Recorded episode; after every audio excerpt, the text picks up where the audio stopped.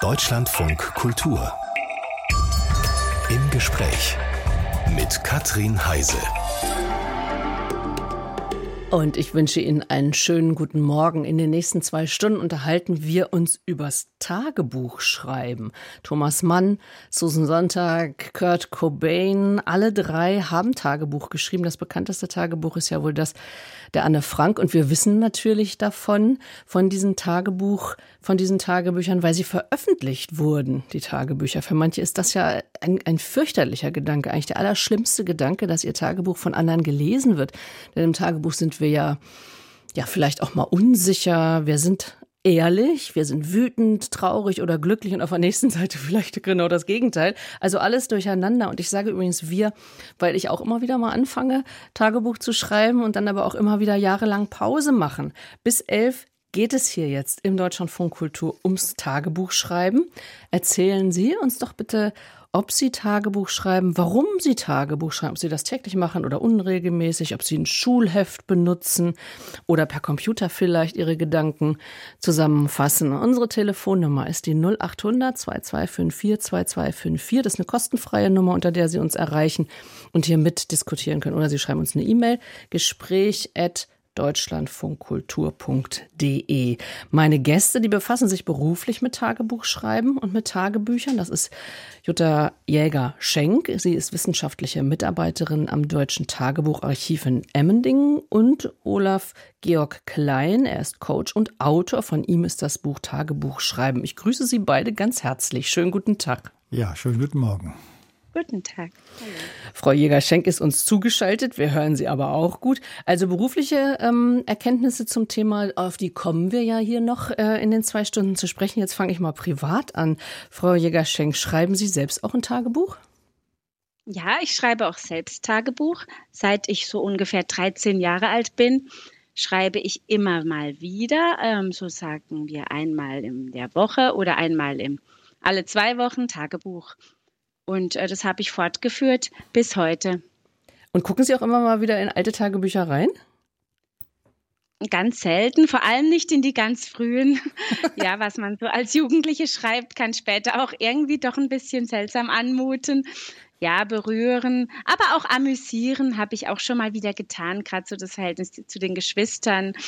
Ähm, aber in manche Phasen schon, wenn solche wenn irgendwas sich wiederholt oder wenn jemand gestorben ist, zum Beispiel der mir dann kann es sein, ich lese nochmal nach, wo die Zeit mit der Person intensiv war, was ich ja. da geschrieben habe.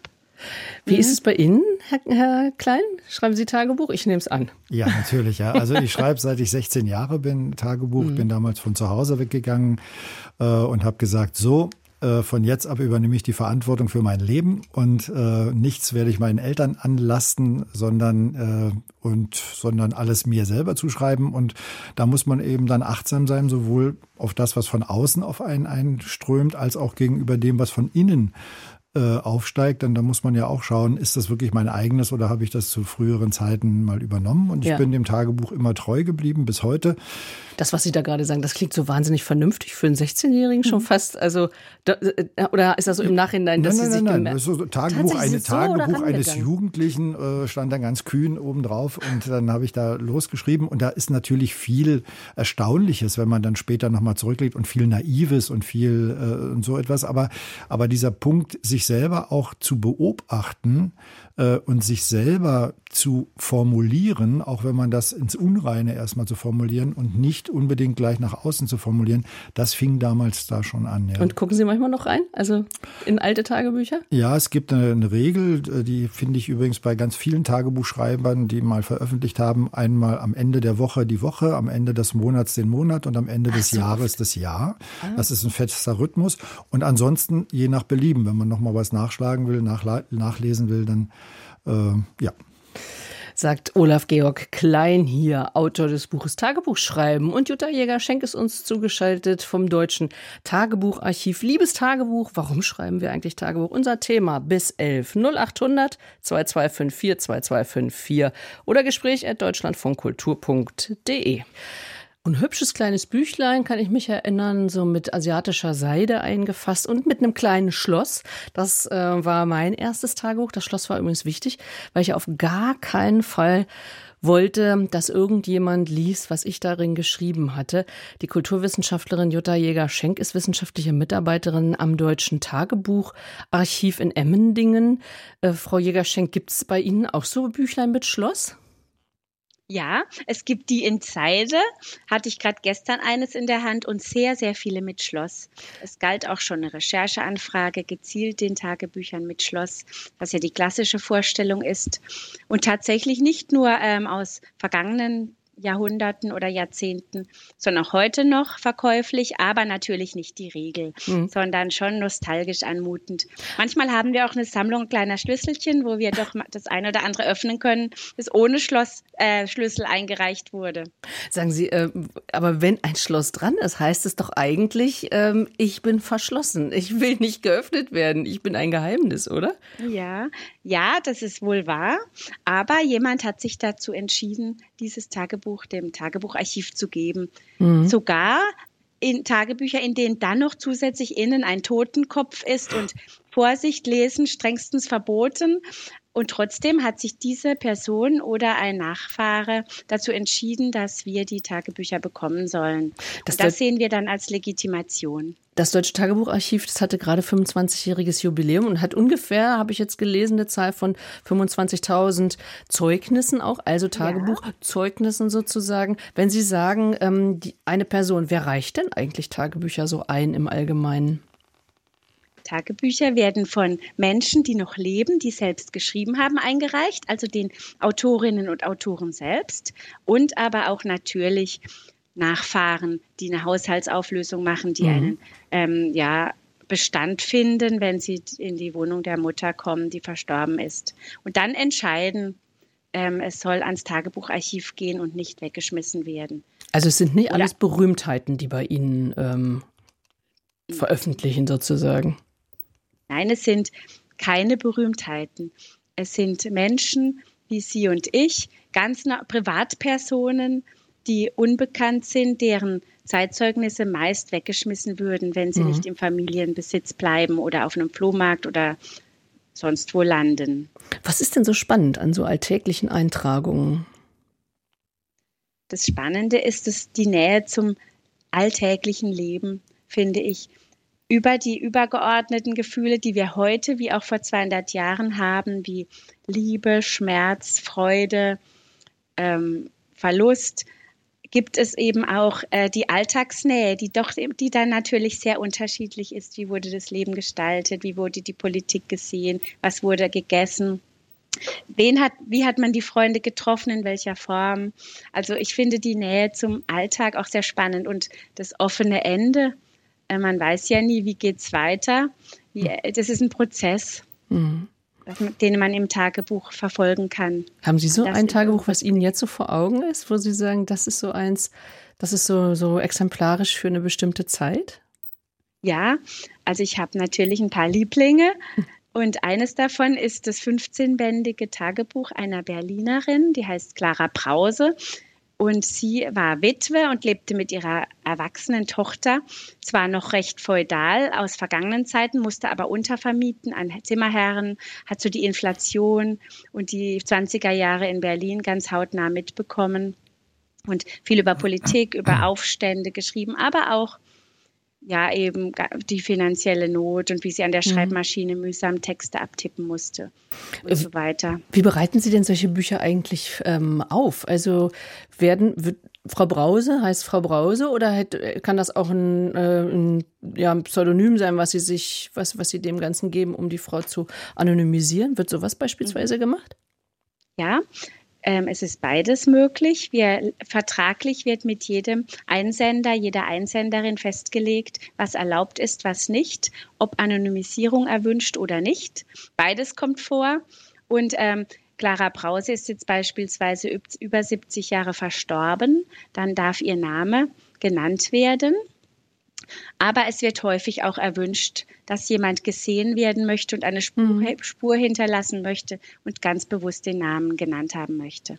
Wer liest denn denn jetzt in, in den Tagebüchern? Kann, kann da jede, jeder herkommen zu Ihnen und sich Tagebücher vorlegen lassen? Nein, ganz und gar nicht. Ähm, hören, kann, hören und lesen kann man bei uns nur in den Broschüren, die wir erarbeitet haben. Also die Allgemeinheit oder an Lesungen teilnehmen, die wir jedes Jahr ähm, äh, veranstalten. Aber Forscherinnen und Forscher können natürlich nach Ausfüllen eines Nutzungsantrags bei uns in den Tagebüchern lesen, mhm. zu einem bestimmten Such, ähm, zu einer bestimmten Suchanfrage, einem Thema. Und das sind das dann natürlich sehr häufig sehr, vor. Sehr authentische Zeugnisse dann natürlich, ne? Die, ja, die da eingesehen natürlich. werden.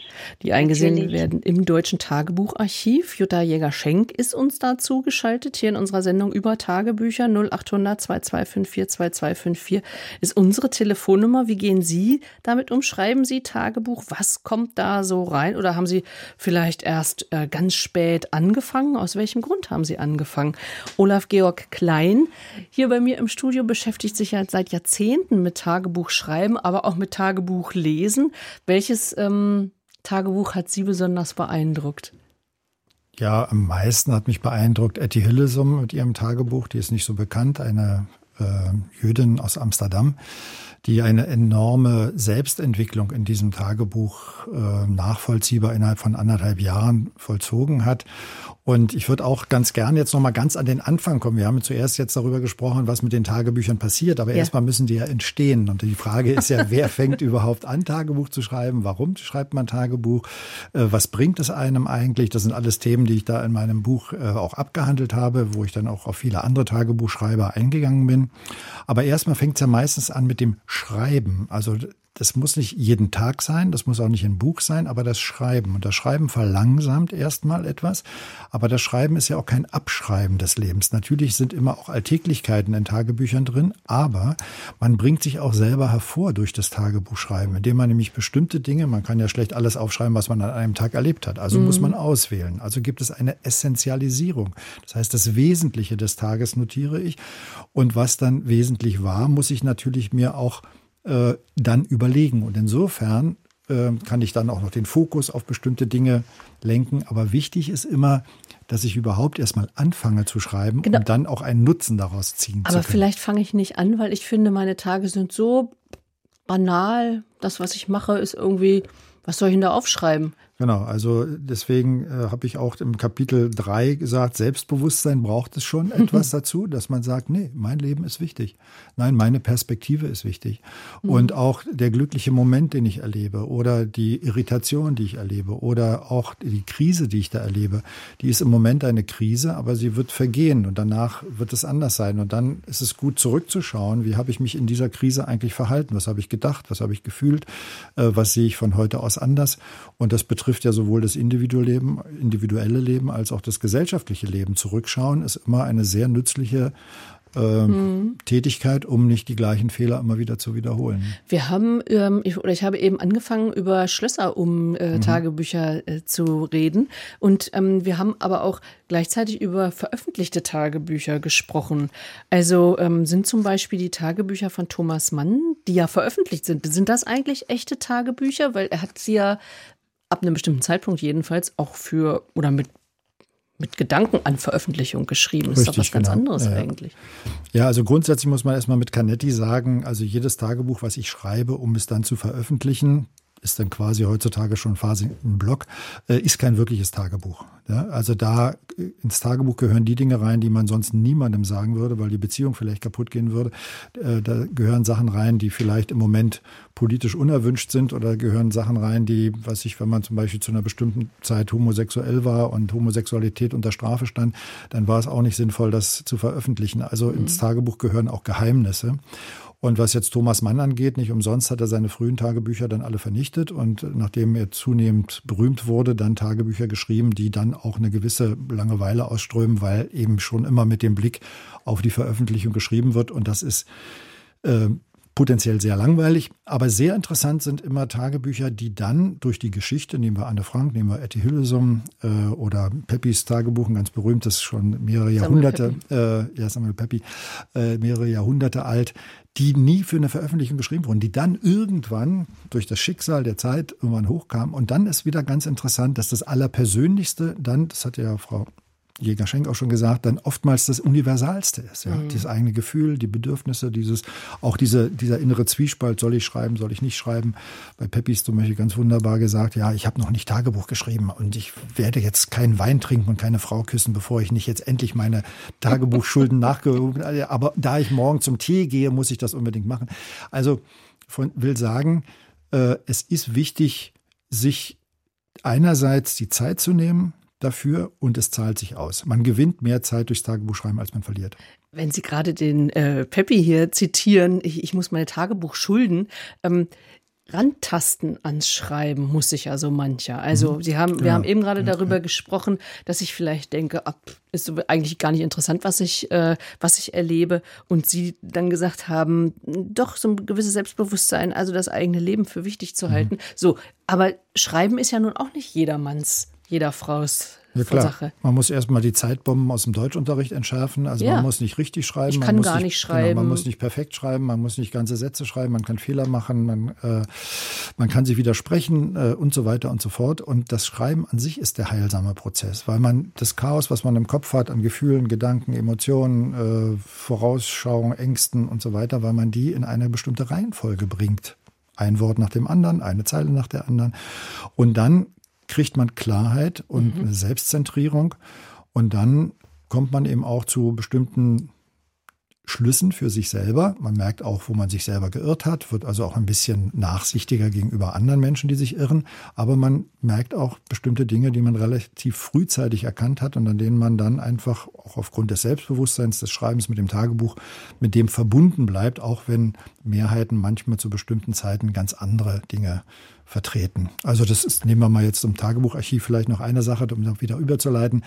Wenn man jetzt äh, Frontbriefe von Soldaten aus dem Ersten Weltkrieg liest und wenn man dann die Heeresberichterstattung liest, dann sieht man sehr genau, was die Der Realität war ja. und was Propaganda war und dann kann man äh, im Nachhinein sehr gut sehen, was eigentlich was ist. Ja. Vielleicht kann man auch einiges von sich eben sehen, was eigentlich was tatsächlich mhm. war zu einer bestimmten Zeit, wenn man mal wieder in einem eigenen Tagebuch blättert. 0800 2254 2254 unsere kostenfreie Telefonnummer. Schreiben Sie regelmäßig Ihre Gedanken, Ihre Zweifel oder Sorgen nieder. Wann tun Sie das und wo tun Sie das? Schreiben Sie uns auch gern eine E-Mail gespräch at deutschlandfunkkultur.de. Das hat zum Beispiel Martin Brandt aus Rinteln gemacht. Der schreibt, manchmal geht es mir mit meinem Tagebuch so, dass ich sehr gespannt bin, was ich mir alles schreibe. Somit werde ich also die Sendung mit gespitzten Ohren verfolgen und hemmungslos die sicher zu erwartenden Gedankenspiele abkupfern. Ein Satz, Martin Brand schreibt, was ich mir alles schreibe. Ist ja. interessant zu sagen, mhm, oder, genau. Herr Klein? Ja, das ist genau, äh, das könnte man auch äh, Susan Sonntag zitieren. Woher soll ich wissen, was ich denke, äh, bevor ich lese, was ich schreibe? Wir haben ja so viele Gedanken im Kopf.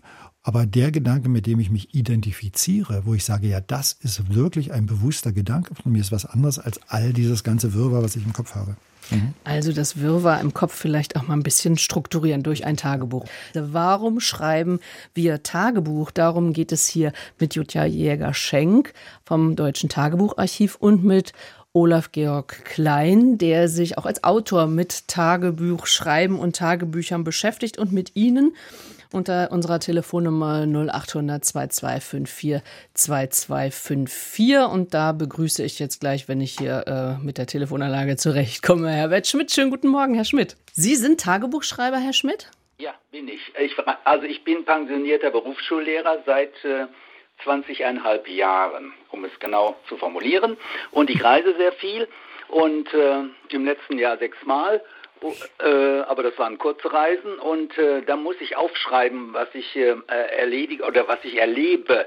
Das kann man gar nicht alles behalten, das geht nicht.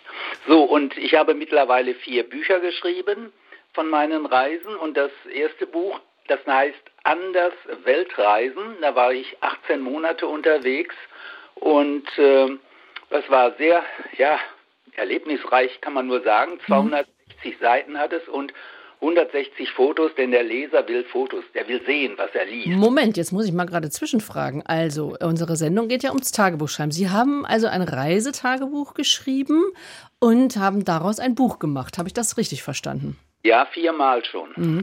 Sagen Sie was, wie geht denn das mit den, mit den Reisetagebüchern? Setzen Sie sich an jedem Abend eines äh, Reisetages hin und schreiben ähm, minutiös auf, äh, 9.30 Uhr mit dem Zug in Rom angekommen, äh, Unterkunft gesucht oder wie machen Sie das? Ja, so ungefähr.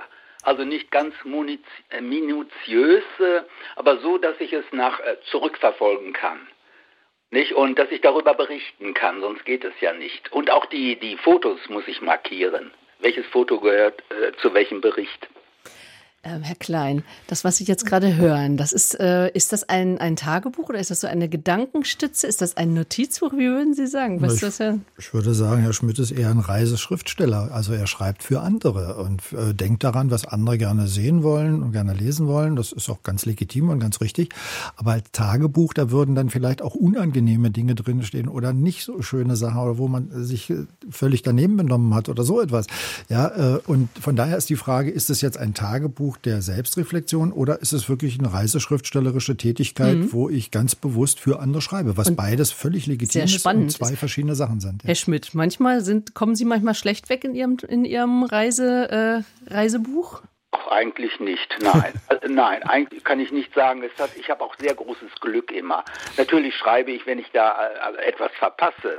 Das, mhm. äh, das erwähne ich schon, also etwas Negatives. Aber im Großen und Ganzen ist es eine schöne Sache und ähm, das sind so private Geschenke, wissen Sie. Mhm. Äh, die Leute freuen sich drüber und das hat mich viel Geld gekostet natürlich. Die Reisen waren aber noch teurer und dann muss das eigentlich dran sitzen. Mhm. Das ist genau das, was äh, Ihr Kollege gerade formuliert hat. Ähm, möchte andere daran teilnehmen lassen mhm. und ihnen zeigen, wie man es macht. Wie Sie es gemacht haben und womit Sie gute Erfahrungen gemacht haben. Ja, ja, ja und, ja. die Schnittmenge mit einem Tagebuch wäre eben, dass es auch für Sie selber eine Erinnerung ist äh, und Sie wieder zurückschauen können, ach, was war denn da ganz genau gewesen? Also da gibt es eine Schnittmenge, aber es ist eher, wie gesagt, Schriftstellerei als, sagen wir, ein selbstreflektierendes Tagebuch. Ja, ganz genau. Mhm. Frau Jägerschenk, haben Sie viele Reisetagebücher bei sich im Deutschen Tagebucharchiv?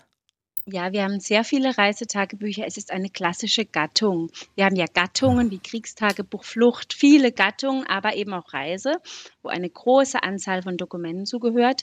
Und da ist genau dieser ganz individuelle Blick nicht immer gegeben, sondern ähm, wie jemand gereist ist, es darf äh, am liebsten haben wir auch Reisetagebücher, die nicht nur einem Bädeker gleichen, welche Sehenswürdigkeiten wo besichtigt wurden, sondern tatsächlich auch noch das Persönliche. Mhm. Ich selbst gleite in Reisetagebüchern gerne mal ab, doch in ins Private. Deshalb könnte ich es nicht aus der Hand geben. Herr Schmidt, ja. wenn Sie nur in alten Tagebüchern, in alten Reisetagebüchern blättern, ähm, sind Sie auch vielleicht zweimal in der gleichen Stadt gewesen und haben gemerkt, damals habe ich die ganz anders gesehen. Ist Ihnen sowas schon mal passiert? Ja, doch, ja, ja. Bei welcher, wo ging Ihnen das so? Bitte? Wo ging Ihnen das so? Äh, Sydney. Mhm. Da war ich erste Mal 1971 nach meinem Studium. Die Australier wollten ja junge Leute haben, nicht? Und ähm, wir hatten ja ein, äh, ach, wir hatten eine Million offener Stellen und 90.000 Arbeitslose. Ich habe also studiert äh, Betriebswirtschaft. Ich war ich bin Diplomkaufmann und bin über Land fünfeinhalb Monate mhm. nach Australien gereist. Das war fantastisch. Das war ein Erlebnis in der Zeit, nicht? Und ähm, dann war ich äh, 41 Jahre später auf derselben Route unterwegs, jetzt mit viel mehr Zeit und viel mehr Geld natürlich auch. Und da, ja, muss ich sagen, da merkte ich schon, also das hat sich verändert und ich habe mich ja auch verändert. Das merkt man mhm. eben ne, bei diesem Schreiben. Ich habe mich auch verändert und meine Einstellung zum Reisen hat sich ja vielleicht auch verändert. Ja, ja, man, man, man, ja, wenn man älter wird, ich bin jetzt 83, nicht? Und äh, ich habe noch einiges vor. Äh, ich hoffe, in diesem Jahr noch meine letzten weißen Flecken da ausfüllen zu können in Fernost. Na. Und äh, man, ja, man ist so gelassener und auch vorsichtiger. Und das merkt man wahrscheinlich beim Reisetagebuch eben auch, denn es geht hier in dieser Sendung ja um Tagebücher, weniger ja, um ja, Reisen, ja. Herr Schmidt. Also, Reisetagebücher, eine ganz wichtige Kategorie. Dankeschön, Herr Schmidt, dass Sie die uns gleich vorgestellt haben. Ich wünsche Ihnen noch viele schöne Reisen, auf danke, jeden Fall. Danke. Auf Und viele Blätter, die damit gefüllt werden. Elli Gira ist am Telefon. Schönen guten Morgen, Frau Gira.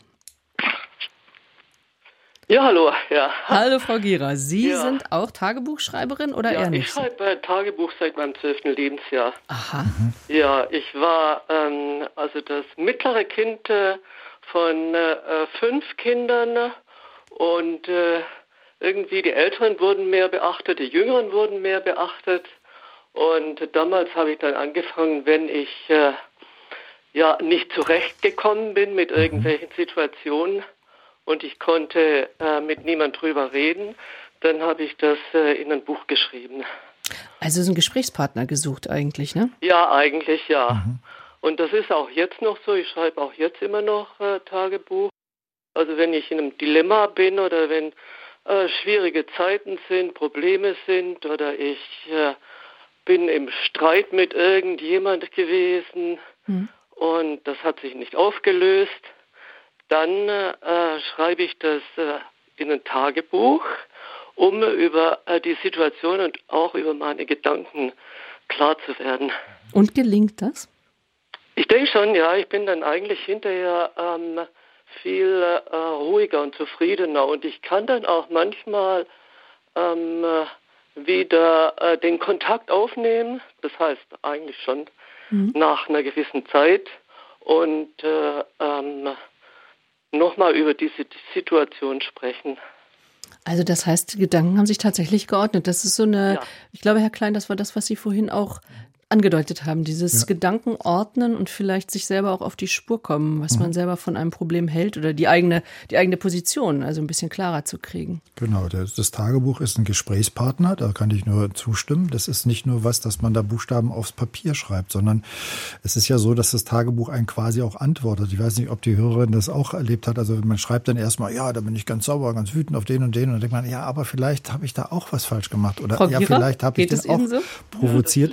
Ja, und dann. Äh, hat man eine Selbstklärung und dann kann man ohne Zorn und ohne äh, ja, Wut oder Ressentiments auf den anderen wieder ganz anders zugehen, als wenn man noch dieses ganze emotionale Aufgewühltheit in sich drin hat. Also insofern klärt es und es führt, wie Sie gesagt haben, zu mehr Ruhe, Gelassenheit, man ist zufriedener.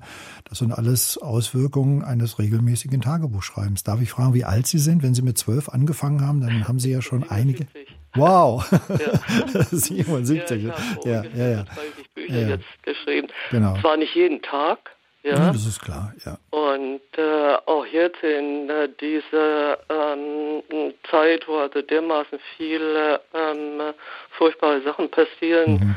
Und äh, man hat nicht immer die Möglichkeit, äh, mit anderen äh, drüber zu sprechen mhm. oder ja. Man hat auch ganz andere, ich habe auch ganz andere Vorstellungen und äh, ähm, da Ideen dazu. Mhm. Und äh, dann schreibe ich das auch in das Tagebuch. Genau. Frau Gira, das war ganz, ganz toll, uns daran teilhaben zu lassen, an dieser Art von Tagebuch. Ich, ähm, weil Sie gesagt haben, mit zwölf haben Sie angefangen, würde ich doch äh, Frau Jäger-Schmidt äh, nochmal fragen aus dem Deutschen Tagebucharchiv. Äh, diese äh, Tagebuchschreiben in unterschiedlichen Lebensphasen, bildet sich das ab im, im Archiv? Ja, genau solche Anrufe, wie von Frau Gira haben wir sehr häufig, wo auch die Lebensgeschichte kurz am, am, Telefon erzählt wird. Und gerade in den Jugendphasen wird dann sehr häufig Tagebuch geschrieben und vielleicht erst viel später wieder ähm, aufgegriffen. Also das Tagebucharchiv hat als Gattung sehr, sehr viele Jugendtagebücher. Auch von Menschen, die später gar nicht mehr Tagebuch geschrieben haben, weil es die Phase der aufgewühlten mhm. Gefühle mhm. ist. Und ähm, dann auch wieder später, es gibt so sehr emsige, viel beschäftigte Phasen im Leben, wo vielleicht auch mal weniger Tagebuch geschrieben wird. Die Erfahrung haben wir. Oder es gibt die lebenslangen Schreiberinnen und Schreiber, wie Frau Gira ist. Die Großkonvolute, die Vielschreiberinnen und Vielschreiber lebenslang haben Frau, wir auch. Frau Gira, haben, äh, gucken Sie eigentlich auch in alte Tagebücher rein und lesen nochmal wieder? Ja, ja, ja, ja, das mache ich jetzt, weil ich ja mehr Zeit habe. Ja. Mein Sohn lebt in Amerika. Und meine Enkelkinder auch. Und äh, dann äh, sind natürlich manchmal so äh, äh Lebenszeiten, äh, wo ich denke, ach, das wiederholt sich jetzt äh, durch meinen Sohn ja und durch meine Enkelkinder. Mhm. Und dann schlage ich nach in den Tagebüchern, wie ist es mir damals gegangen mit meinem Sohn, als der so klein war, ja. Oder mit meinen Eltern, die die, ähm, was haben die zu äh, mir gesagt oder was haben sie gemacht in so einer Situation? Ja? Mhm. Ist natürlich nicht immer aufgeschrieben dann oder ähm, wie gerade äh, auch gesagt wurde, dass äh, in Zeiten, wo sehr viel passiert, man dann vielleicht da habe ich äh, ah, ganz wenig geschrieben, weil ich nicht die Zeit hatte dazu. Und äh, das ist jetzt manchmal ein bisschen bedauerlich, aber trotzdem mhm. okay. Herr Klein, Sie wollten gerade reagieren. Ja, ich finde es auch ganz schön, dass Sie dann nochmal zurückschauen und das noch selber nochmal lesen, wie Sie damals waren, als Sie selber die Kinder noch klein waren, weil das bringt natürlich auch sehr viel mehr Verständnis dann für die andere Generation. Also man schaut nicht nur mit seiner Altersweisheit, sage ich jetzt mal, auf die Jugend, sondern man sagt, ah ja, ich habe mich damals auch geirrt, ich war einseitig, ich war manchmal aufbrausend und so weiter und so fort. Und das führt also, weil man ja manchmal sagt, so Tagebuchschreiber sind so solche Egomanen, die sich hauptsächlich um sich selber kreisen. Und das ist eben keinesfalls so. Im Gegenteil, wir hatten das vorhin auch schon gehört, man kann viel gelassener auf andere zugehen, weil man sich eben selber geklärt hat. Ja. Frau Gira, Dankeschön für, für Ihre Gedanken zum Tagebuchschreiben und Ihre, ja, äh, Ihr, Ihr Beispiel, was Sie uns gegeben haben. Ich wünsche Ihnen einen schönen Tag. Ja, danke Ihnen auch. Ja. Unsere Hörerin Christine Mattes aus Chemnitz schrieb, die heutige Sendung berührt mich besonders. Ich lebe seit 23 Jahren ohne Anhang in Chemnitz und führe schon davor verschiedene Aufzeichnungen. Es gibt ein Gartentagebuch von meinem schönen Garten, dann jedes Jahr einen Buchkalender, ähm, weiterhin lege ich jährlich eine A4-Chronik an, wo und was alles mich bewegt hat, von Theater, Kunst, Vernissagen und so weiter, besondere Briefpost in Ausschnitten, besondere Artikel, Statements aus der Presse. Es ist ein buntes Kaleidoskop, schreibt sie. Zur Silvester schaue ich mir dann ein, ein Jahr an und freue mich, was es mir gebracht hat. Mit dem Tagebucharchiv in Emmendingen stand ich auch schon in Verbindung, aber meine Dinge berühren zu viel Persönlichkeitsrechte. Warum ich das mache? Damit eine Spur von mir bleibt schreibt Frau Mattes aus Chemnitz. Glaube ich, eine ganz, ganz typische, ein ganz typischer Beweggrund. Ja, ja, ganz, ganz genau. Und man merkt auch, dass das Tagebuch extrem äh, flexibel ist. Also man kann über den Garten schreiben und gleichzeitig auch über sich selber. Oder man kann, wie gesagt, diese Chronik des ganzen Jahres. Und was eben das Tolle ist, das fliegt nicht einfach nur vorbei, sondern es ist wirklich bewusst gelebtes Leben, bewusst gestaltetes Leben. Und das äh, bringt natürlich auch dann wieder diese, worüber wir schon gesprochen hatten, diese Ruhe und Gelassenheit. Mhm. Wenn wir von sehr vielen Sachen überschwemmt werden, vielen Informationen oder vielen Dingen von außen, äh, es ist wie so eine innere Richtschnur, wie so eine Art innerer roter Faden. Und auch, dass man sich vielleicht gar nicht, äh, äh, Frau Jäger, höre ich Sie im Hintergrund? Ja, ah, ja. ja, ja, ich hm. wollte ja, diese, äh, äh, was mich besonders berührt hat, dass er eine Spur hinterlassen möchte, das ist mhm. dieser Satz, den wir schon sehr, sehr häufig gehört haben, dass mhm. Menschen etwas hinterlassen möchten. Mhm. mhm. Und auch mit dem Garten, ich meine, das ja. Leben fließt in die Tätigkeiten, die wir tun und es ist nur legitim, dass diese sich auch in den Zeitzeugnissen niederschlagen, die wir zum Beispiel im Archiv auch aufnehmen. Also das heißt, Sie nehmen im Archiv auch jetzt nicht nur Sachen auf, wo man vielleicht von außen sagen könnte, das ist jetzt große Weltpolitik oder bildet die große Weltpolitik ab, sondern genau gerade diese Dinge, von denen man vielleicht selber am Schreibtisch denkt, oh Gott, also ob ich jetzt hier im Garten dies oder das mache, ähm, ist vielleicht gar nicht so wichtig, sondern genau die Dinge sollten wir wichtig nehmen. Ja, weil wir immer die Forschenden im Blick haben. Und genau zu Garten und Natur liegt jetzt eine Forschungsanfrage vor. Und, ähm, und es ist einfach auch interessant und in dem Fall, dass jetzt zu viele Persönlichkeitsrechte betroffen sind, das ist natürlich ein Ausnahmefall, klar, wahrscheinlich viele Briefe eingeklebt, aber sonst durchaus, ja.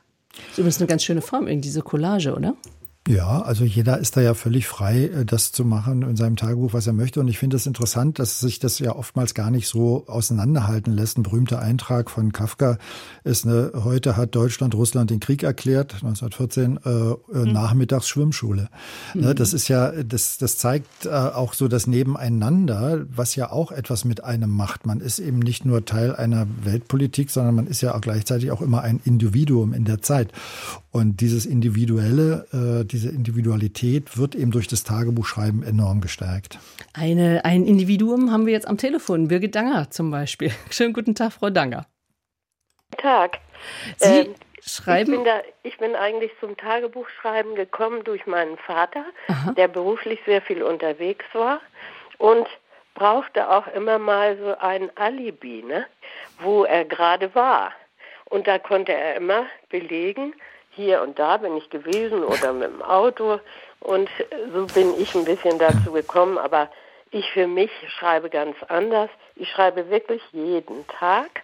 Und das Wetter interessiert mich immer. Und wir sind nochmal vor sechs Jahren im hohen Alter, also ich bin jetzt 73, nochmal umgezogen von Hamburg in die Berge, weil wir sie, mein Mann und ich die so lieben und waren auch öfter im Urlaub hier und hier sind natürlich ganz andere Einträge. Hauptsächlich Natur und äh, Blumen, es ist einfach alles, es ist mhm. sehr bewegend hier in den Bergen zu leben. Ein krasser Unterschied zur Hamburg jetzt. Ne? Da, Sie haben erst in Hamburg gelebt und dann jetzt in den Bergen. Und, und ja, da, seit sechs Jahren. Ja, ah, also auch noch nicht so lange. Sie haben gerade eben gesagt, ich schreibe viel übers Wetter. Was schreiben Sie denn da? Also ja, also ich schreibe jeden Tag ganz simpel auf, wie viel Grad, wie viel, weil hier ist es ja noch wieder ganz anders, das Wetter. Wenn man das in den Nachrichten liest, uns vergessen die hier im Süden. Ich lebe hier zwischen Grün, haben Sie vielleicht gehört, als der 7G äh, der Gipfel war. Ne? Und wir leben hier zwischen Garmisch und Mittenwald in einem Dorf.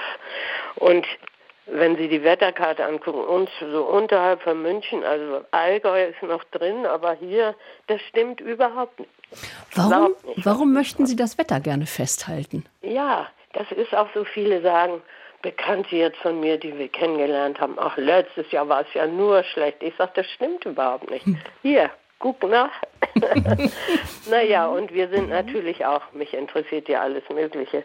Wir sind ja ganz nah Innsbruck. Entschuldigen Sie meine Stimme, ich hatte eine Grippe. Das sind so noch die Gute Besserung von hier. aber es geht schon wieder besser.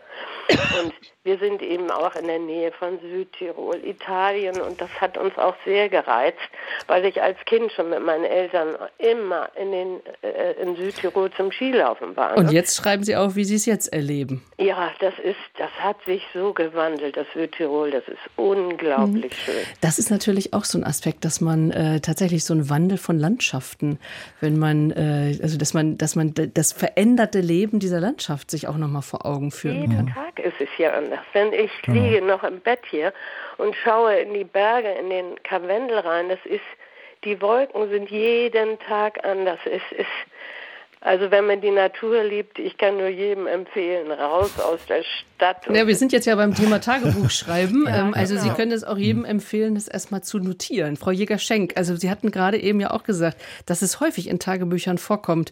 Also gerade so Naturbetrachtungen oder eben Wetter, sowas. Ja. Finden Sie das auch? Ich wollte kurz fragen, schreiben Sie in ein Kalendertagebuch? Nein, ich habe immer ein sehr, sehr schönes Buch. Das muss es sein. Das hole ah, ich ja. mir aus der Buchhandlung und also meine Freundin hat mir auch mal vor 30 Jahren eins geschenkt und dann bin ich eigentlich so richtig angefangen. Es muss ein schönes Buch sein. Ah, ja. Und ich hoffe, meine Kinder lesen das später mal. Ach, Sie möchten, dass es gelesen wird? Ja, die können alles lesen. Das, das kann jeder lesen. Das mhm. ist ich selber lese auch manchmal, wenn ich dann nachschlage, wie war es letztes Jahr, habe ich schon wieder so viel vergessen und ich bleibe da immer drin. Es ist mhm. irgendwie immer interessant, nachzulesen ja. auch. Ich kenne das nämlich eher aus Kalendertagebüchern, dass dann tagtäglich etwas Bestimmtes festgehalten wird, sei es das Wetter oder das Gericht, das man gekocht hat.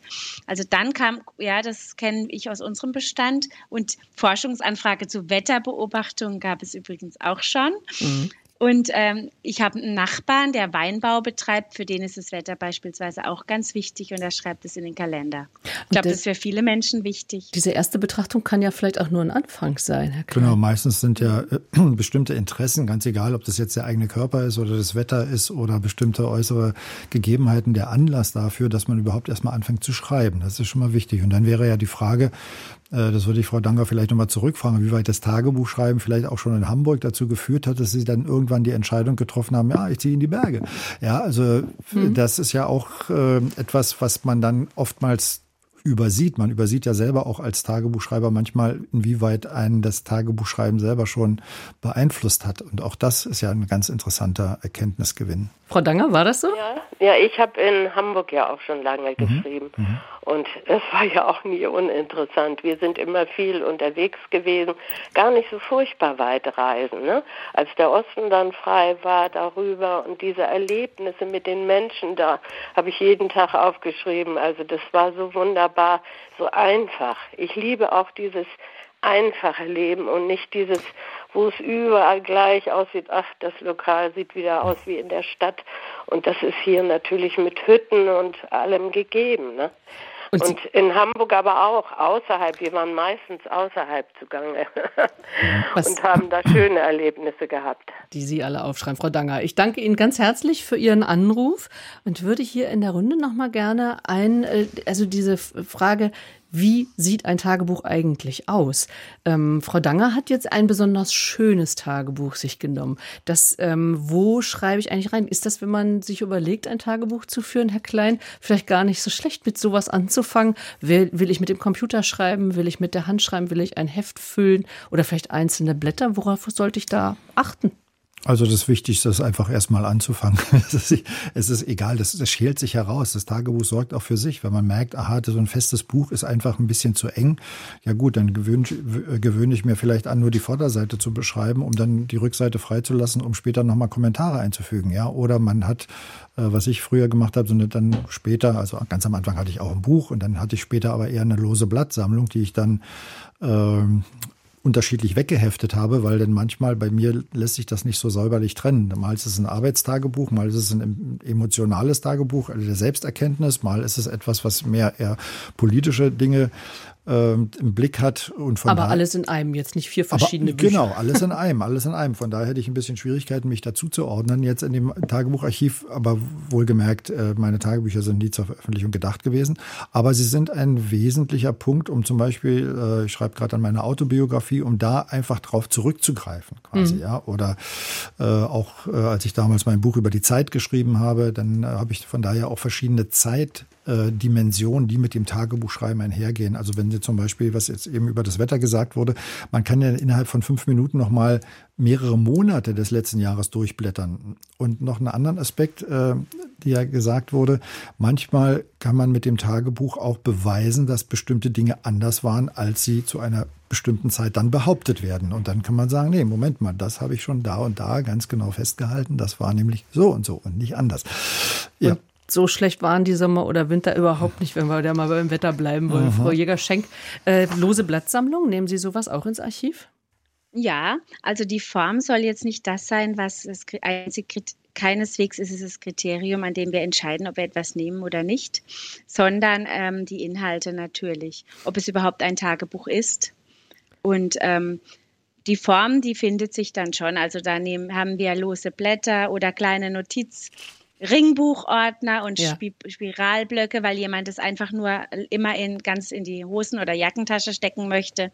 Oder auch wunderbare Bücher. Also ja. alles ist, äh, kann ja, ein Tagebuch, kann ein Tagebuch Natürlich. werden. Was schreiben ich Sie? Ich schaue schon gern, ähm, dass es ein schönes Buch ist, was mich anspricht.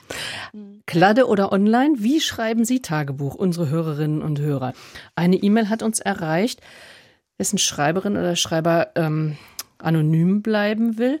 Als Jugendliche habe ich ein Tagebuch geschrieben, welches ich zu Weihnachten von meiner Mutter bekommen hatte, schreibt die Person. Und heute denke ich, sie hat es mir ganz bewusst geschenkt, um mich entlasten zu können. Hintergrund, ich habe mit einem alkoholkranken Vater eine gewaltvolle Kindheit und Jugend erlebt und meine Ängste, Sorgen, Beobachtungen im Tagebuch festgehalten. Heute bin ich fast 57 Jahre alt, habe meine Kindheit und Jugend natürlich inzwischen psychotherapeutisch bearbeitet, habe aber vor kurzem in diese Tagebücher einen Blick werfen wollen und musste leider feststellen, dass ich sie bis heute nicht wieder lesen kann, weil alles wieder angetriggert wird, was ich damals fühlte.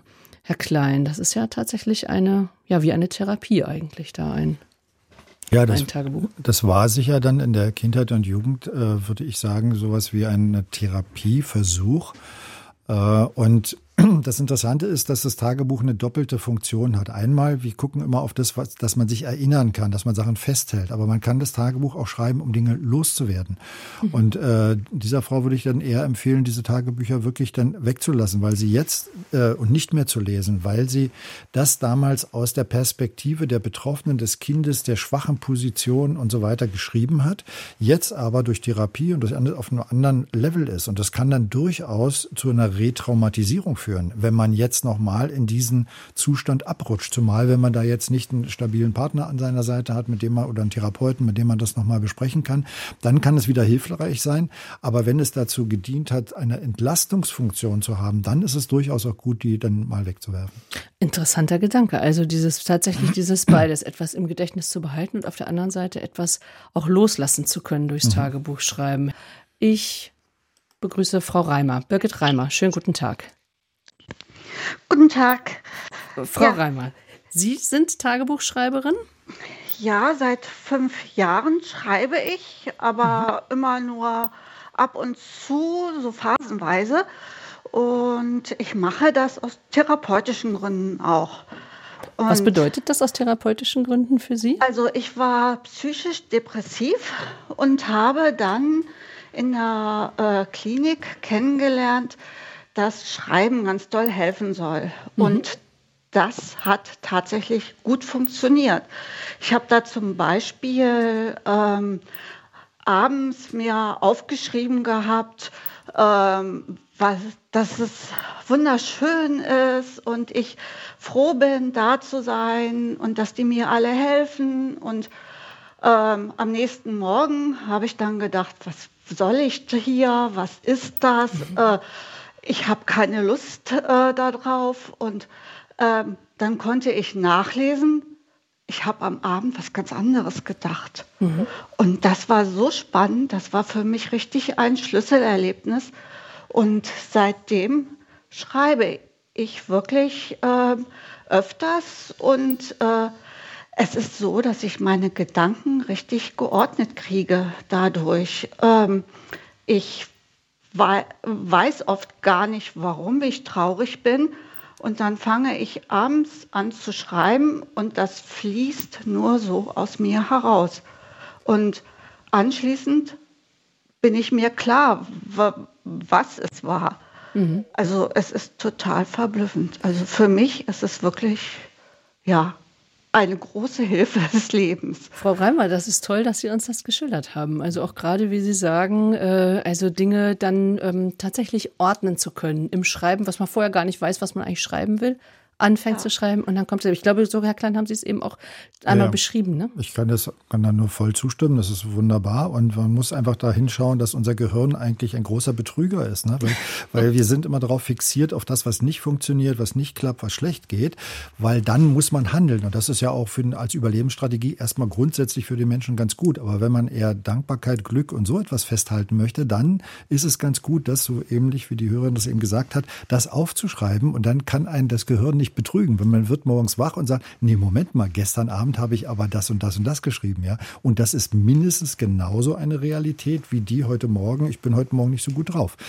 Und von daher ist es ein unglaublicher Selbsterkennungsprozess, den man eben durch dieses Schreiben des Tagebuchs hat. Und man kann eben das auf Dankbarkeit, auf Glück, auf Beziehung oder sonst etwas ausrichten. Und man kann das stärken, was man in seinem eigenen Leben stärken möchte. Denn das, was man wahrnimmt, wie so ein Scheinwerfer, ne, mhm.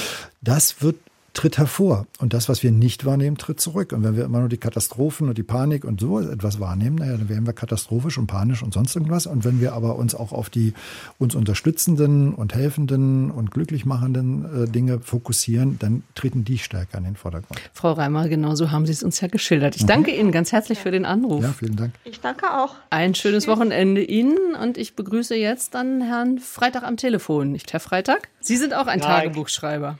Ja, ich schreibe seit 1985 Tagebuch. Äh, erst sporadisch bis 88 und dann durch. Ich habe jetzt 58 Bücher in DIN A4, DIN A5 geschrieben. 58 Bücher vollgeschrieben? 58. Ich schreibe jetzt äh, seit Jahren jede Seite, also immer eine Seite komplett. Und das ist natürlich immer ein Problem, weil die Bücher immer verschiedene Zeilenlängen haben, also Zeilenzahlen, da sind mal 26 oder 20. Da bin ich mal froh, wenn es nur 20 sind, dann muss ich nicht so viel schreiben. Das heißt, äh, was Sie schreiben, das kommt auch erst beim Schreiben, was Sie schreiben wollen. Ja, und, und Tagebuch ist sowieso irgendwie viel am Platz, aber ich schreibe manchmal aus dem Kopf heraus, wichtig über schöne Sachen, über Ärgernisse oder so. Oder mhm. also manchmal überhaupt, überhaupt gar nichts über den Tag. Ne? Also mhm. ja, und äh, ich habe angefangen zu schreiben, äh, weil ich äh, schwere Depressionen gehabt habe, weil ich nämlich Analphabet war damals. Sie waren ähm, Analphabet. Ja, na, ich bin aus der Schule gekommen. Ich bis noch heute, wenn ich draußen gestanden habe, wollte mal die großen, ich bin aus der DDR, die großen roten Buchstaben Konsum lesen, da musste ich die mal buchstabieren, weil ich das nicht konnte. Ne? Mhm. Also da das nebenbei. Mhm. Und äh, dann bin ich in Therapie gewesen, weil ich schwere Angstzustände hatte und so. Und dort mussten wir, in Harzberge war das hier, in Berlin, Harzberge. Und dort mussten wir Tagebuch schreiben. Das war für mich die absolute Katastrophe. Ich, ich habe mich versucht zu wehren und alles. Und naja, aber ich habe dann äh, durchschrieben und dann habe ich danach zu Hause weitergeschrieben. Immer nach und nach. Mhm. Ja, und sich also so ja auch des Schreibens dann ermächtigt wahrscheinlich. Naja, ich habe ja, wenn ich heute meine alten Tagebücher sehe, da sehe ich erstmal, was ich da so geschrieben habe. Herr Freitag, ja. toll, was ja, Sie uns geschildert haben. 58 ja, Bände. Ja, und ich bin jetzt 74 bin ich jetzt. Und ich habe natürlich auch Reisen gemacht, bin über 350.000 Kilometer Fahrrad gefahren.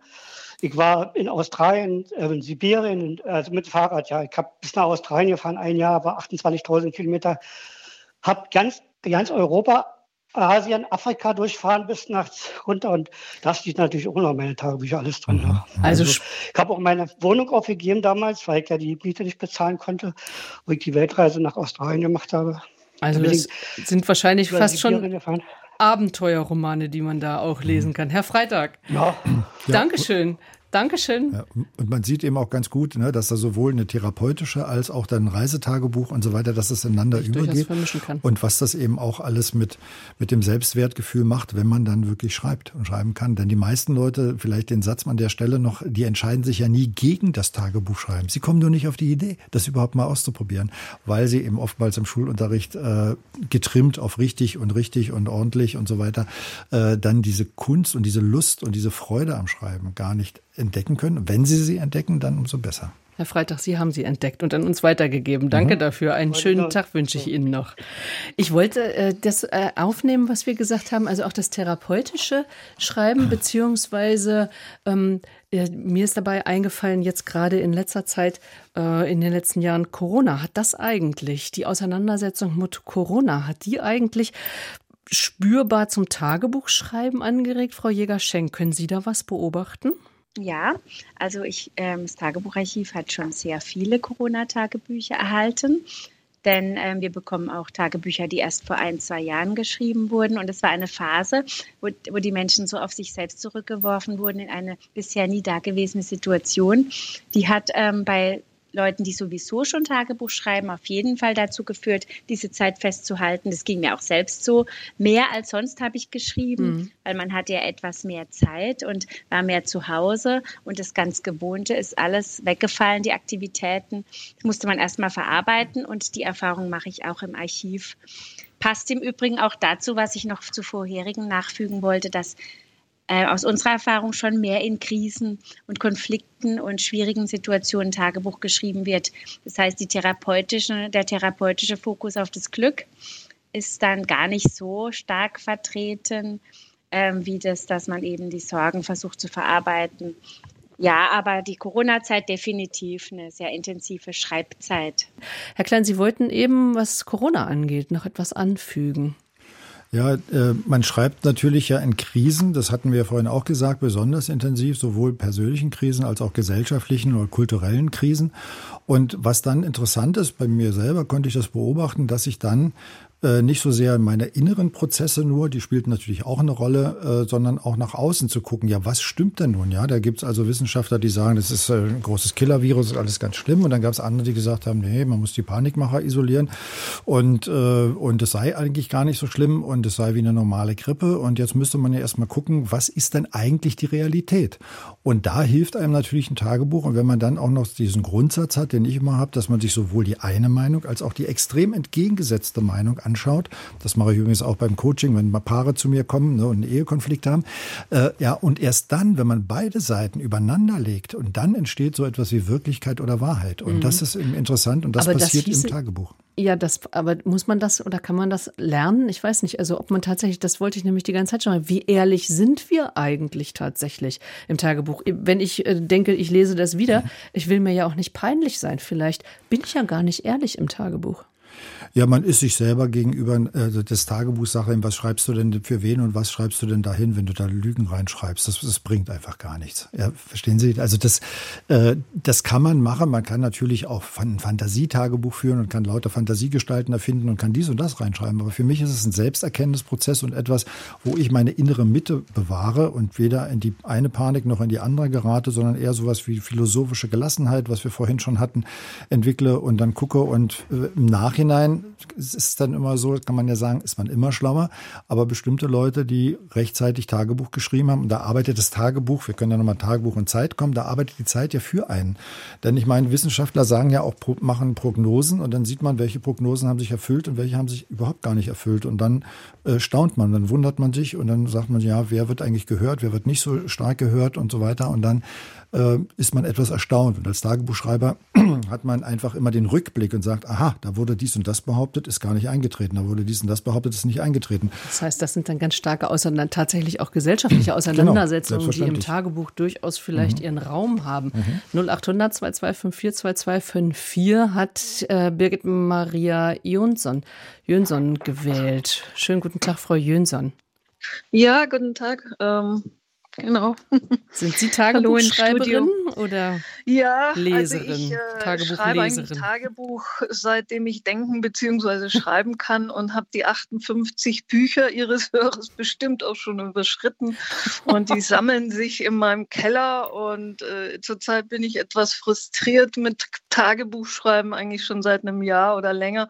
Warum ich habe zwar immer wieder Lust zu schreiben, naja, die Klimakatastrophe oder Klimawandel oder wie man es auch immer nennen will, ähm, da denke ich mir dann immer, naja, das geht ja dann eh in irgendeiner Sintflut unter, ja. Also irgendwie dieser Aspekt, den Sie auch schon hatten, von irgendeine Spur hinterlassen, der hat mich natürlich auch irgendwann gestriffen in der ganzen Phase des Tagebuchschreibens, ähm, wo ich vielleicht noch einen Beitrag sehe, jetzt auch zu Ihrer Sendung, ist, äh, dass man ja so rückblickend natürlich dann immer wieder in den Tagebüchern liest und auch ähm, und dann, äh, naja, dann einem vielleicht auch schlecht wird, weil man denkt, okay, man hat sich ja überhaupt nicht verändert, sondern es, äh, es sind immer noch dieselben Probleme wie ehemals. Ne?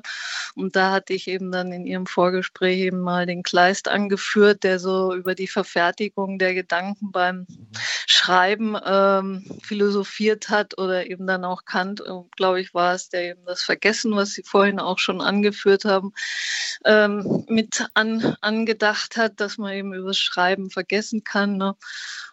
Also das sind alles so tolle Aspekte und ähm, ich muss sagen, ein Aspekt äh, war für mich dann auch noch in dieser ganzen Zeit, wo ich eben das immer so wieder ausprobiert habe, ne? wie äh, was macht das Tagebuchschreiben mit mir und was was kann es sein äh, für mich und und meine Welt ähm, und habe eben gesehen, ich war früher ein sehr stark negativ denkender Mensch und dann habe ich irgendwann mal gehört, naja, Tagebuch schreiben soll man eigentlich hauptsächlich oder soll man um positive Gedanken äh, niederzulegen und dann könnte man sozusagen gewisserweise trainieren, dass man einfach ein bisschen anders auf die Welt schaut, ein bisschen heller oder ein bisschen, äh, ja, positiv ist so ein bisschen gestresstes Wort. Aber das habe ich tatsächlich als Entwicklung jetzt gesehen, äh, dass durch dieses Schreiben ich dann auch einfach ähm, nicht mehr so negativ denke, ne, sondern haben durchaus. Sie da, haben Sie sich da vorgenommen, positive Dinge aufzuschreiben oder wie sind Sie? Ja, genau. Also ich mhm. habe das wirklich geübt und trainiert, ne, dass man äh, wirklich. Äh,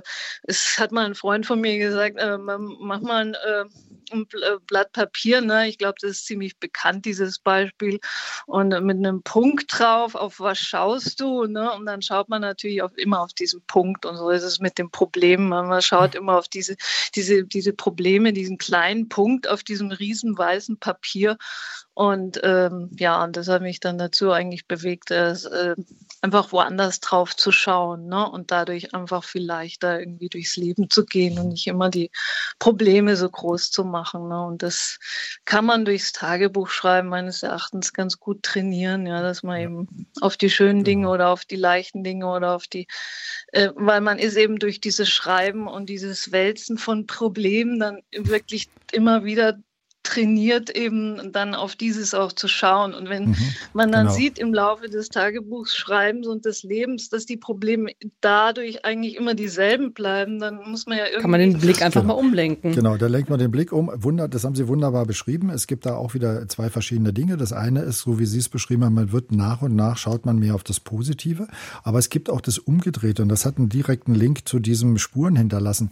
Wenn Sie äh, mal Ihre Wut, Ihren Ärger im Tagebuch niedergeschrieben haben und dann an diesem Tag dann danach freundlicher durch den Tag gehen, dann hinterlassen sie ja auch eine Spur. Die Spur ist zwar nicht mehr greifbar, materialisierbar, aber sie gehen als ein anderer Mensch durch den Tag. Und insofern glaube ich, dass Tagebuchschreiber auch schon eine Spur hinterlassen, auch wenn sie die Tagebücher später vielleicht vernichten oder gar nicht mehr äh, nicht veröffentlichen oder so etwas. Denn man ändert sich durch das Tagebuchschreiben. Das haben Sie ja eben gerade wunderbar formuliert. Frau Jünsson, Dankeschön für Ihren Anruf.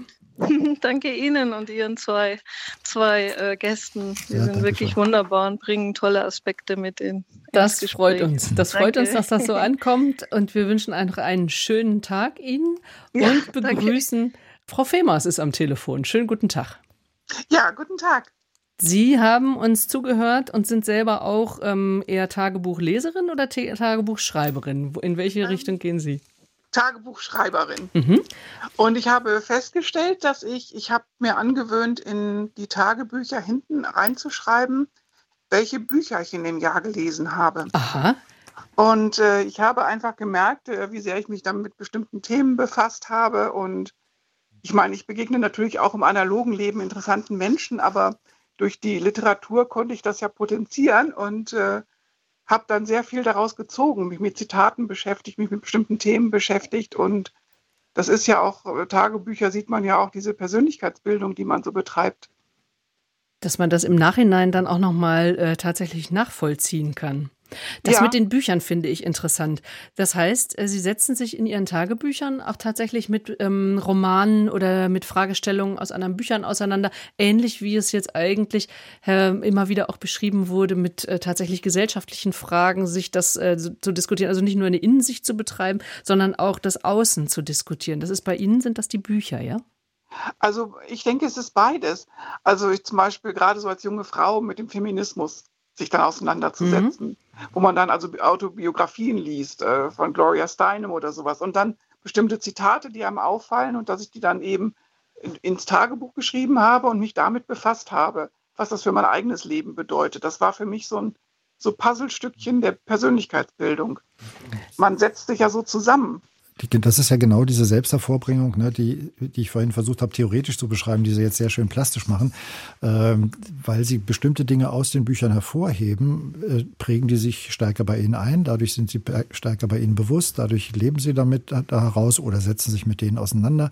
Und das äh, und ganz klar, wenn man andere Bücher liest, dann liest man ja auch äh, ganz die zentrierten Gedanken eines anderen Menschen, der vielleicht wieder ganz viele andere Bücher gelesen hat. Und insofern ist das immer eine sehr intensive Bereicherung des eigenen Tagebuchschreibens. Und, Ein Hin und Her äh, zwischen Innenwelt und Außenwelt. Genau, das ist ja das Ideale dann am Ende, ja. Frau Femers, Dankeschön für Ihren Anruf. Ja, gern geschehen. Tolle Sendung. Das freut uns sehr. Ich habe noch eine E-Mail, die sich auch direkt an äh, Frau Jutta Jäger-Schenk richtet. Katrin Schulze fragt. Ich schreibe auch Tagebuch seit circa 40 Jahren, in denen ich fast, fast jeder Tag dokumentiert ist. Seit ein paar Jahren bin ich zu Kalendern übergegangen, in denen ich mir pro Tag eine Seite zur Verfügung steht.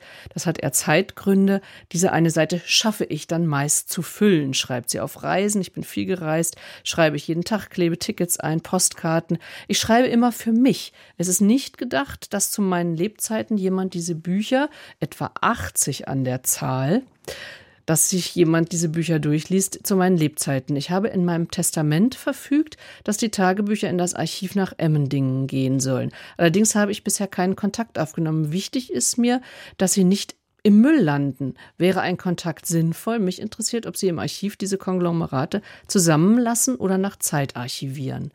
Frau Jäger-Schenk, wie verfahren Sie mit Tagebüchern dieser Art? Ja, also das Wichtigste ist natürlich der direkte Kontakt zum Archiv. Dann führen wir ein Gespräch und geben, ja, und lassen uns informieren, wie die Tagebücher aussehen, der um, den Umfang. Und wir lassen sie auf jeden Fall zusammen, wenn wir sie nehmen. Wir trennen da nichts. Äh, das ist ein Werk eines bestimmten Autoren, einer Autorin. Aber natürlich muss vorher geklärt werden, weil der Umfang von 80 ist natürlich schon groß. Wir nehmen Großkonvolute, viel Bänder, aber wir erklären dann vorher, was sind die Inhalte. Ist es ähm, sicher für die Autorin wertvoller Alltagsbegleiter, aber ist es auch ähm, praktisch ist es, äh, geht's über die ähm, Einklebung von Tickets und so weiter hinaus. Und wirklich, wir haben natürlich auch schon einiges, was sich mit Wetter oder mit Befindlichkeiten wie Krankheit und Essen und so befasst. Da würden wir genauer hingucken bei vielen. Aber ein Gespräch ist immer das Erste und das nehmen wir, dann nehmen wir uns für jeden Zeit. Also Frau Schulze, Katrin Schulze hört uns ja jetzt wahrscheinlich zu. Also Ihnen sei sehr angeraten, Kontakt aufzunehmen mit dem Deutschen Tagebucharchiv in Emmendingen. Tagebuch schreiben muss gar nicht unbedingt immer etwas sein, was man ganz alleine macht. Davon erzählt uns jetzt nämlich unsere Hörerin Madeleine Olgerei. Schönen guten Tag. Ja, guten Tag. Hallo nach Dresden. Sie haben ein ganz besonderes Tagebuch sozusagen, von dem Sie uns erzählen wollen. Erzählen Sie mal. Ja, das ist äh, eigentlich wie eine Zeitreise, kann man sagen. Ähm, ich bin in der Kostümabteilung äh, von der Staatsoperette Dresden, also dort arbeite ich. Und äh, meine Kollegin praktiz praktizieren, Entschuldigung, praktizieren schon seit einer Ewigkeit äh, sozusagen eine, eine Tradition ist das bei uns, dass äh, in den Heftgarnrollen äh, werden kleine Zettelchen äh, versteckt, sozusagen, wenn die angefangen werden, zu, wenn man die benutzt. Und äh, da wird halt reingeschrieben äh, an dem Tag, wie ist das Wetter, äh, an welcher Arbeit sind wir gerade, welcher, äh, an welchem Stück, Theaterstück wird gerade gearbeitet ähm, wie die Stimmung in der Abteilung ist. Äh, ja, und äh, dann wird das, weil diese Heftgarnrollen haben so eine kleine Röhrchen, wird zusammengerollt, dieser Zettel, und dann wird das da reingeschoben. Und es kommt immer darauf an, äh, in welcher Abteilung das sozusagen gemacht wird. Die Herrenschneider, die benutzen das Heftgarn häufiger als die Damenschneiderinnen. Ähm, demzufolge wird nach ungefähr zwei Jahren oder so in der Richtung der Zelle äh, rausgeholt und in der ganzen Abteilung vorgelesen. Bei uns, in, also ich bin eine Darmschneidermeisterin, äh, da wird das sozusagen ähm, nach fünf Jahren oder so geöffnet, das Geheimnis. Das ja, ist ja eine lustige, also mh? wirklich eine sehr bemerkenswerte äh, Art, gemeinsam quasi Erinnerungen niederzuschreiben. Ja, dachte ich auch, genau. Und bleiben diese Zettel dann oder schmeißt man sie dann nach, wenn man sich dann äh, da nochmal. Also äh, ich muss ehrlich sagen, ich bin jetzt seit 2015 da mhm. und ich habe das jetzt äh, vielleicht vor drei Jahren angefangen mit diesem Zettel. Ähm, ich habe das selber jetzt äh, noch noch nicht machen können sozusagen. Also mein Zettel ist noch vergraben in dieser Heftbahnrolle. äh, genau. Und ich irre dann manchmal schon, oh, jetzt ist es äh, so äh, dünn schon. Äh, jetzt kommt er bald zum Vorschein. Ja, Vorschein. genau, genau. Und bei anderen Kolleginnen, das habe ich so noch nie beobachtet, was sie mit dem Zettel machen. Ich weiß nur, dass sie sich auch andere Sachen noch einschreiben in Kalender und dann mal äh, rückblickend äh, zu gucken, was haben sie da gemacht, äh, ist manchmal ganz interessant, weil wir ja auch also für Stücke arbeiten äh, und die Kostüme mhm. kommen dann in den Fundus. Äh, ja, und da gibt es dann manchmal irgendwelche Fragen und wann, was war das für ein Stück und pipapo, ja, und da kann man dann halt nachschauen. Und also so ein gemeinsames Erinnerungsstück ist doch, ja, also Sie, Sie nehmen es dann auch als Gesprächsanlass, es wird dann auch darüber geredet. Auf jeden Fall, weil man hat ja auch gemeinsame Erlebnisse gehabt an dem Tag und dann erinnert man sich, es ist eben wie so eine Zeitreise, man versetzt sich zurück in die Vergangenheit. Also ist immer sehr spannend, finde ich. Das hört ja. sich sehr spannend an. Frau Jutta Jäger-Schenk, äh, ist Ihnen sowas schon mal untergekommen im Tagebucharchiv, so, so eine Gemeinschaftsarbeit? Ja, Gemeinschaftsarbeiten schon. Sowas Besonderes, Originelles nicht. Aber andere ähm, witzige, nette Sachen. Zum Beispiel hat eine Hausgemeinschaft ein Excel-Gemeinschaftstagebuch aus 13 Leuten, die sich da eingetragen haben, geführt, um immer mal diese Tage festzuhalten. Und später ist es ganz interessant, was wurde da gemacht oder Stammtische, mhm. die zusammen ein Buch geführt haben. Apothekerhelfer, Apothekenauszubildende, die Rundbriefe geschrieben haben, zusammen und ähm, Brigade. Also da gibt es einiges an Kollektivtagebüchern. Das ist eine spannende Angelegenheit, aber das ist natürlich nochmal was ganz Besonderes. Ja, ich kenne auch ein Tagebuch, äh, was auch noch nicht veröffentlicht ist, aber wo äh, in einem Paar, also sowohl die Frau als auch der Mann, jeden Tag eine Seite, er immer links, sie immer rechts, äh, geschrieben haben. Und das war natürlich sowas Doppeltes. Also einerseits hat jeder natürlich das reingeschrieben, was seine eigene Perspektive ist, aber gleichzeitig wusste er ja, dass der andere das lesen wird mhm. oder die andere. Und insofern entstand dann nochmal ein ganz spannender zweiter Dialog zwischen den beiden. Denn man hat es ja öfter, wenn ich jetzt im Paarcoaching zum Beispiel, wenn man dem einen zuhört, dem anderen zuhört, dann denkt man, die können unmöglich zusammen in einer Wohnung in einem Leben leben. So unterschiedlich sind die Perspektiven. Und das ist dann interessant, die zusammenzusehen und dann zu gucken, wo ist eigentlich da die Schnittmenge, ja. Da haben Sie, äh, Frau Olga Reil, was, was sehr ähm, Interessantes hier ja. angeregt ja, durch Ihr Dank. Projekt, mhm. was Sie uns geschildert haben. Machen ja. Sie unbedingt weiter in Dresden an der Staatsoperette Auf damit. Auf jeden Fall. Also ich gebe es weiter. Und ähm, ich freue mich, dass ich da einen kleinen Beitrag leisten konnte bei Ihnen. Dankeschön. Und äh, nochmal Dankeschön für die tollen Beiträge, wo man sich dann auch beteiligen kann. Na, herrlich, dass Ihnen das so gefällt, freut uns sehr. Wir wünschen ein mhm. schönes Wochenende. Übrigens habe ich ja. hier noch eine E-Mail bekommen von Gabi Süd aus Hamburg, die auch ein ganz interessantes ja, Projekt, sage ich jetzt mal, macht tagebuchmäßig. Drei Generationen im Vergleich.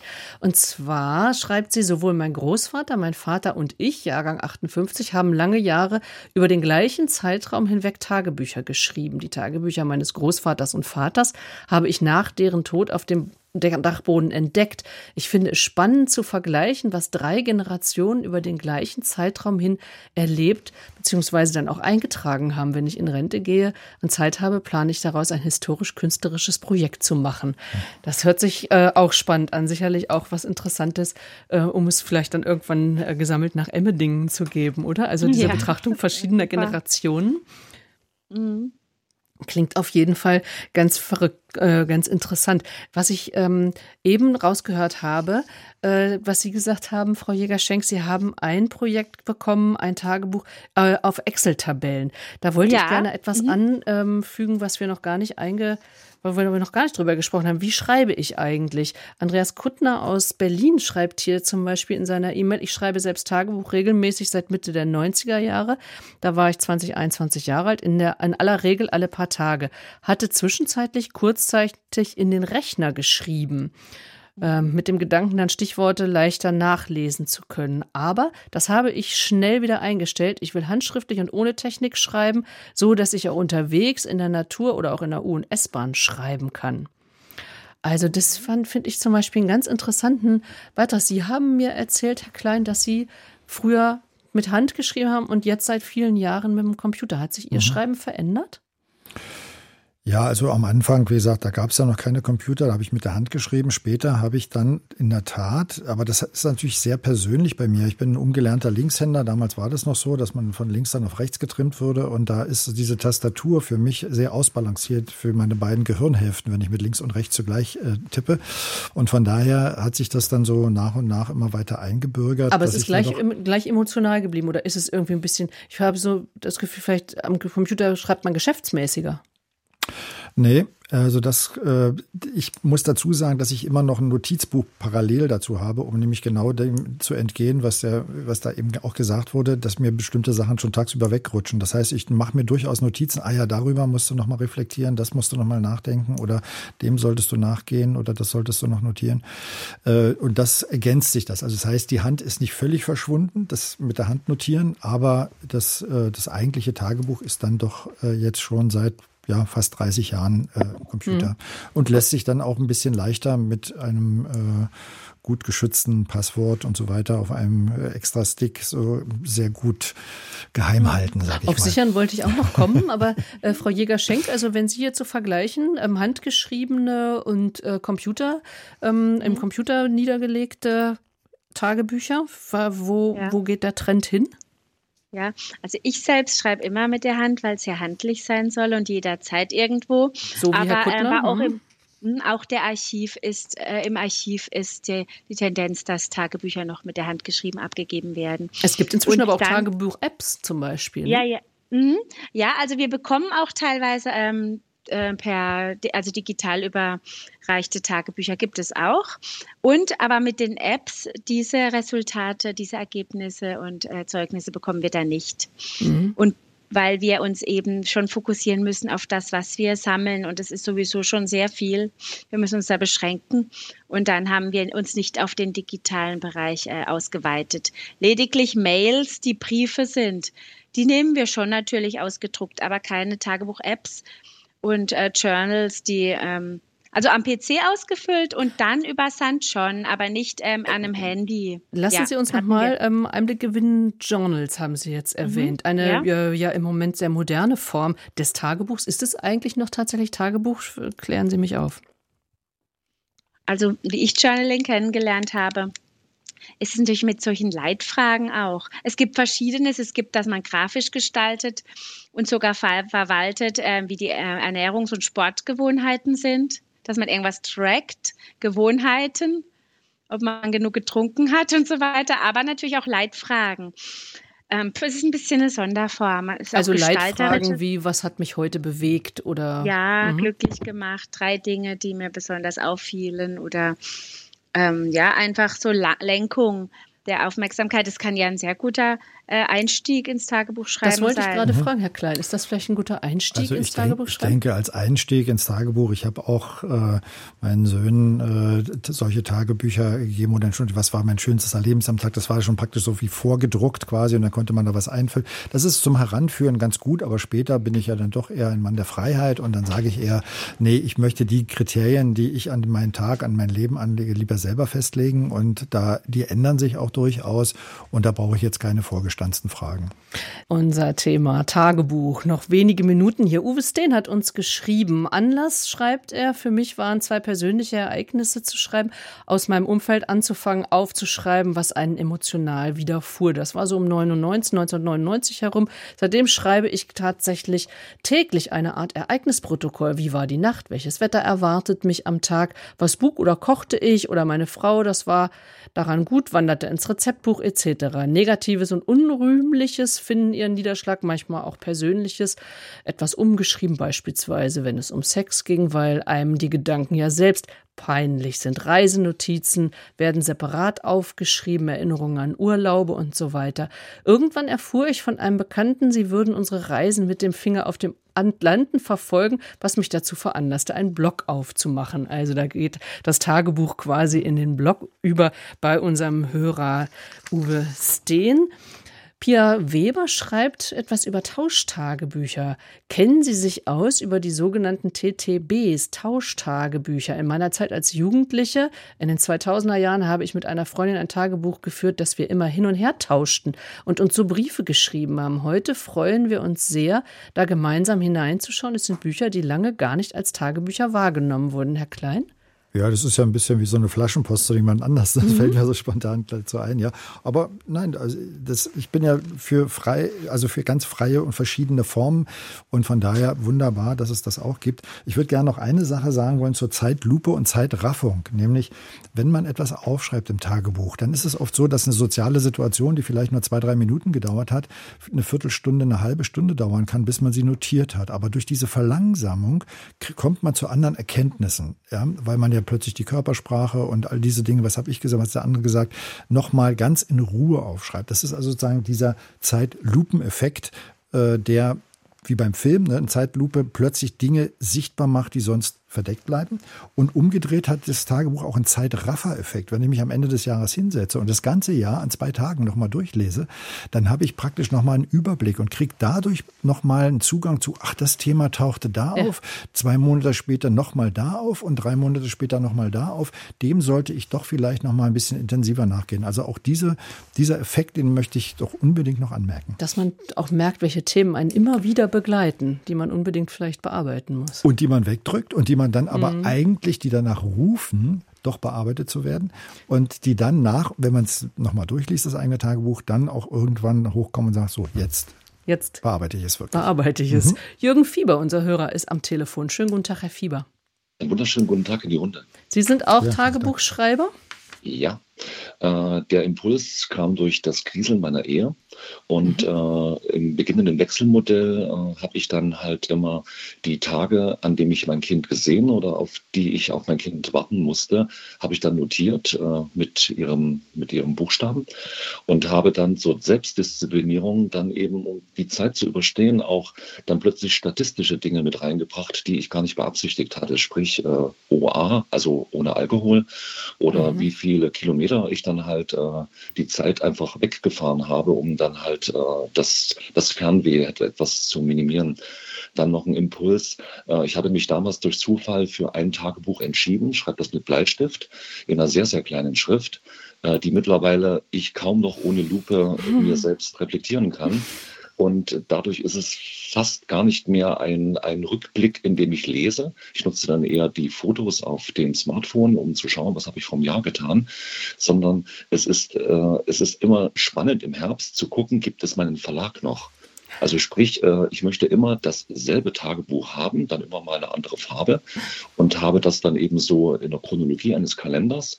Und es ist so klein geschrieben, dass es wirklich sehr mühsam ist. Aber äh, ich nehme jetzt mit dem Tagebuch auch meine Tochter mit rein. Sie gestaltet dann immer, sie ist jetzt 15, äh, dann halt den, den, den, den ersten Deckel mit, mit eigenen Also ein gemeinsames Projekt. ja, Genau, ein kleines Mhm. Projekt.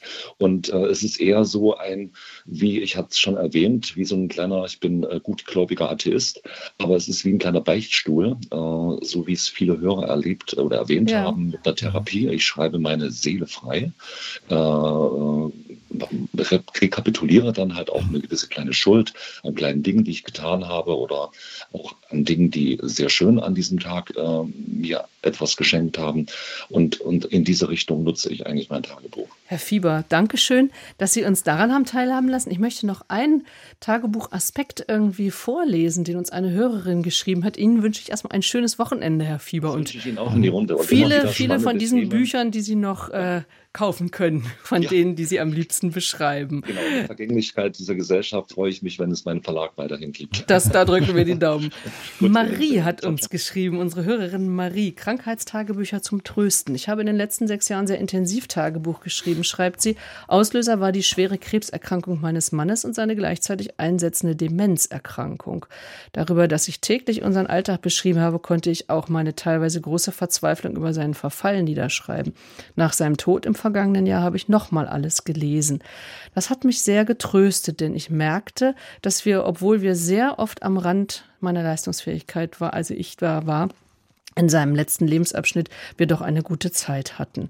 Es ist sicher auch aus medizinischer Sicht interessant, wie die Demenz fortschritt. Das also Mhm. nochmal zu lesen. Unsere Hörerin schreibt uns das einen Aspekt, den wir hier jetzt gar nicht mehr vertiefen können, aber einen Aspekt, der natürlich eine große Rolle spielt, Mhm. was Tagebücher angeht, wirklich Dinge festzuhalten. Wir haben viele Spuren verfolgt. Frau Jutta Jäger-Schenk, ähm, so aus dem Tagebucharchiv haben Sie es immer wieder beleuchtet. Was nehmen, was schreiben Sie heute Abend ins Tagebuch über diese Sendung? Also ich würde bestimmt schreiben, dass es ein interessanter Austausch war und ich auch von Herrn Klein so auf der psychologischen, therapeutischen Ebene interessante Einblicke bekommen habe und vor allem auch, was die Hörerinnen und Hörer eingebracht haben. Aspekte, die ich alle wiedererkannt habe und Ja. Vergleich zum Archiv ziehen kann. Vielen Dank für Ihr Mittun hier, Olaf Georg Klein. Einen Aspekt habe ich noch gar nicht, aber wie sichert man eigentlich sein Tagebuch wirklich vor fremden Lesern? Ja, man sollte vor allem nicht äh, heimlich in fremden Tagebüchern lesen. Das ist ziemlich, Selber es nicht tun. Das, selber das nicht tun. Das ist das, äh, das Allerwichtigste, weil man kommt dann auf die völlig falsche Fährte, gerade wenn man selber kein Tagebuch schreibt, weil da eben, wie gesagt, manchmal spontane Sachen drinstehen. Wenn man die dann für die Essenz nimmt, dann kommt man auf äh, schlechte Wege. Ja, das mit dem Beichtstuhl, das fand ich noch ganz interessant, weil das Tagebuch in Europa äh, geht durchaus auf Beichtliteratur zurück. Das ist nämlich äh, die Gewissensprüfung, was habe ich eigentlich gemacht, während man noch im Mittelalter oftmals ja äh, so sich als Teil einer großen Gemeinschaft immer nur verstanden hat und nicht so sehr als Subjekt und als Selbst äh, ist durch diese Selbstbefragung und Selbsterkundung sozusagen ist das ein durchaus ein Vorgang, der da äh, beschrieben wird. Und wie gesagt, wer das jetzt neugierig geworden ist, der mag doch gerne in mein Buch schauen, Zei äh, Tagebuch schreiben. Da ist nämlich vieles von dem, was er hier angerissen hat, nochmal genauer dargestellt und kann das ganz in Ruhe nochmal nachlesen und sich Also auch noch Zeit für die Selbstwerbung. Olaf Georg Klein, vielen Dank fürs Mittun hier in unserer Sendung, in unserem Gespräch übers Tagebuch schreiben. Ich bedanke mich bei allen Hörerinnen und Hörern, die hier angerufen oder uns geschrieben haben. Ein schönes Wochenende wünsche ich.